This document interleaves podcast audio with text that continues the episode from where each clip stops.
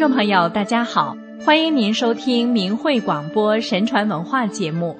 上期节目我们谈到传统色彩的奥妙这个话题，重点讲了五色中的红色。今天我们来谈谈金黄色和紫色的内涵。金与黄，如果说有哪一种色彩是在各国的传统中都能被普遍认可的，那一定是金色了。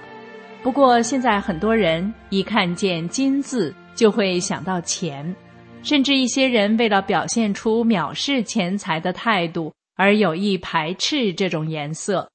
还有人看见金色，就会在第一时间做出张扬诈富的评价。其实大可不必。事实上，不止于钱财的人对财富的态度是平和的，也不会一看到金就条件反射的联想到钱。当然。在经济社会，黄金确实与财富有关，但从古至今，这种物质始终能在人类社会稳居高位，以至于人类中的每一个成员都不得不承认它的价值，也不是无缘无故的。即使早在原始社会或文明初期，世界各地也都不约而同的视黄金为尊贵的物质。据远古的文字记载，在那些年代久远的古文明中，人们都尊崇黄金，但这种态度却与现代的贪财拜金思想无关，而是源于对神的敬仰。由于留下了较为丰富的遗迹和史料可供研究，学术界对四大古代文明之一的古埃及为何尊崇黄金？有比较统一的认识，得益于数千年悠久的神传文化。古埃及人从他们灿烂辉煌的文明中承传到一个天机：黄金是神的身体的残骸，具有永恒不朽的特性。从表面空间看，这种来自高层生命的残骸，在超新星爆发或中子星碰撞中散落。从天而降，坠入凡尘，其来源都是超出人类层次的，与普通的金属元素完全不是一回事。现代科学已经能制造很多高科技材料，也多次尝试过人造黄金的实验，却连一克真金都没能造出来，因为在本质上存在着一个境界的天堑。古代真传的炼金术都要求炼金士必须在心性上达到极高层次的彻悟，否则毫无成功的可能。炼金术中讲的贤者之石，从字面的名称上就已经告诉了术士们需要修成贤者哲人，而这里的哲人也不是今天人们概念中的哲学家。从这层意义上看，哲人就是领悟了智慧之爱的会悟者，也就是西方修炼中的觉悟者。历史上有些研究炼金术的人，并没有得到过什么真传，而是出于贪财的心理，通过些许粗陋的化学试验或一点世间小道的手段，就妄图拥有点石成金的能力。幻想依靠凡尘的技术制造出神佛层面的物质来，那怎么可能？在修炼界，金所蕴含的意义与现代经济学或物理学上的概念已然是天渊之隔。中国传统文化中对神佛的描述皆与金有关，寺院里的佛像多用金装，因为佛是金身。过去道家讲修炼金丹，修成金仙，这些理论与古埃及人的认识不谋而合。神佛那种金的概念早已超出三界外，不在五行中了，因此也不属于五行中的金。人间的黄金虽然没有高层的那么纯净，但毕竟其神圣来源与俗世凡尘天差地别。所以，黄金自古就被认为具有驱邪的能力。在李时珍的《本草纲目》中也写着，它能镇精神、坚骨髓、通利五脏邪气。金色则被视为高境界的象征，超越了前面所说的五色的概念，具有神圣、尊贵、高尚的特质。同时，黄金拥有非凡的稳定性，而且质地柔和。这也赋予了其色彩恒久、稳定、中和的象征意义。从色彩学上看，金的颜色其实是由多种不同的渐变色彩共同烘托出来，建立在黄金质感基础上的一种整体性的色彩感受，而并非普通的单色。不过，由于其整体色调偏黄，人们便容易将两者联系在一起。把物质称为黄金，把颜色称为金黄，金这种物质就与黄色相连了。东汉刘熙的《释名》中写道：“黄，黄也，犹黄黄，像日光色也。”敬天知命的古人自然非常尊崇这种从天而降、普照大地的光色。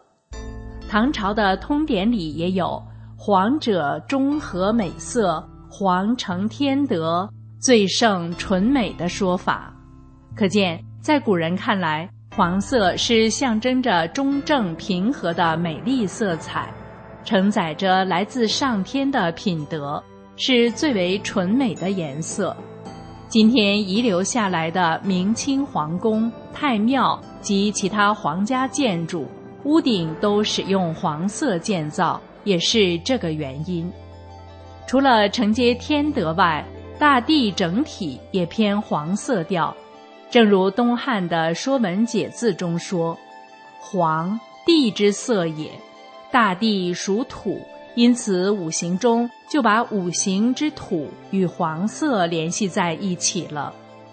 由于五行同时也对应着五个方位。”所以前面谈到的五色，在传统中也被称为五方正色，即东方之青，对应五行之木；南方之赤，对应五行之火；西方之白，对应五行之金；北方之黑，对应五行之水；中方之黄，对应五行之土。黄色作为中心正色，上承天德，下接地德，因此被视为位居诸色之上的正统中和之色。同时，在《易经》中有“黄上元吉”的说法，就是说穿黄色的衣服吉利。所以，中国皇帝的龙袍慢慢便采用了这种祥瑞的颜色，尤其是从隋唐时期往后。黄色龙袍一直受到重视，成为传统。紫之祥贵，在传统中，另一种可以与金黄色相提并论的颜色是紫色。这种色彩最为人知的地方，可能出自道家“紫气东来”的典故。世人认为，紫气代表了祥瑞。而道家也的确讲究紫气，比如先人居住的地方叫做紫府，道家经文被称为子书。由于其来源超凡，子很快便在传统文化中成为尊贵的象征。《后汉书》卷四十八里写道：“天有紫微宫，是上帝之所居也。王者立功，向而为之。”因为中国古人崇尚天人合一，所以城市的规划也要求切合天道。既然天上的帝君居住在紫微宫，而紫微星自古都被称为帝星，那么作为在人间受命于天的天子，其居所也应与上界的紫微宫有联系。所以从历史上可以看到。隋唐洛阳宫城就取名叫紫微城，明清皇宫被称为紫禁城，可见传统上既以金为贵，也以紫为贵。两种颜色从表面上看区别很大，但实际上并不矛盾，甚至这两个字还时常被放在一起使用。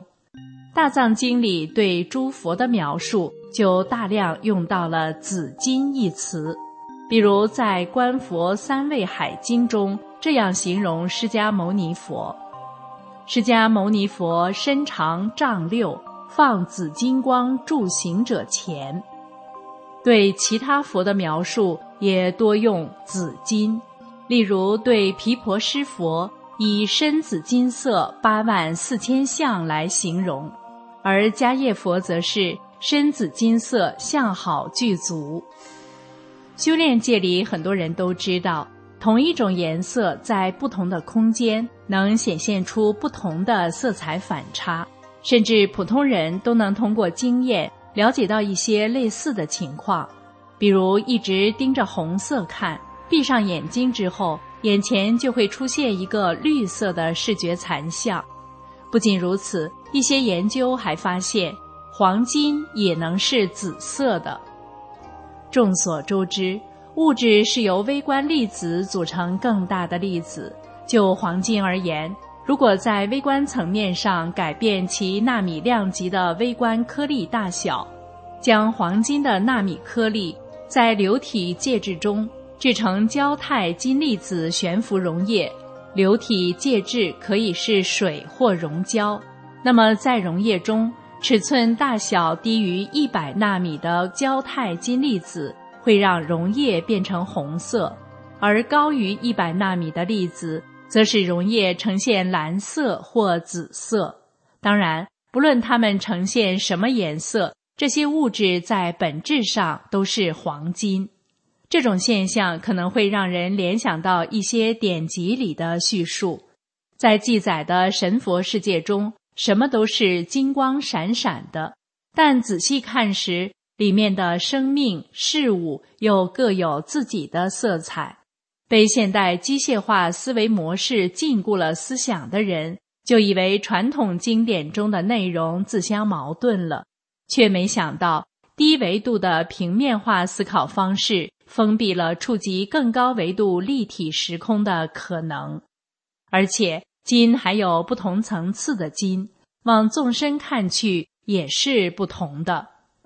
美术界也存在紫金颜料，史上比较著名的例子是17世纪来自德国的一种名为卡西乌斯紫的紫红色釉料。在19世纪中期，经英国物理学家法拉第研究，发现这种颜料的成分其实是极为细小的黄金颗粒。当然，人们不会都拿黄金去制造紫色。不过，在近代工业文明成型之前，色料的提取大多只能依靠天然材料，因此东西方用来制造紫色的原料同样非常稀少。中国古代的紫色染料一般是从产量较低的紫草根部提取的，但需要大量的紫草多次加工浸染才行。而且容易褪色。西方早期则是从体型很小的骨螺内提取紫色。由于每只骨螺所能提供的色量太少，且操作繁琐，所以价格极其昂贵。也有从欧洲蓝莓的汁液中提取的，但其偏蓝的色泽与骨螺紫差别不小。另外，还有其他产量极低的来源，就不逐一介绍了。这些稀少而昂贵的原料，导致古代市场上紫色的地位居高不下。从经济层面，也让这种颜色在东西方俗世中显得贵重。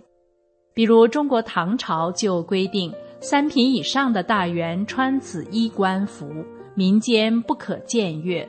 西方则有凯撒大帝热衷身着全紫的长袍。并逐渐让以紫为贵的观念成为传统，以至于数百年后的拜占庭王族甚至用生于紫色来表示出身正统。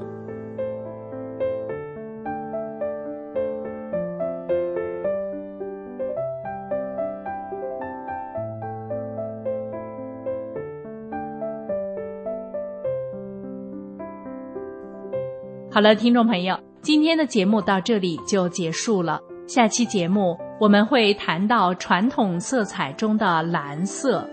感谢您的收听，我们下次时间空中再会。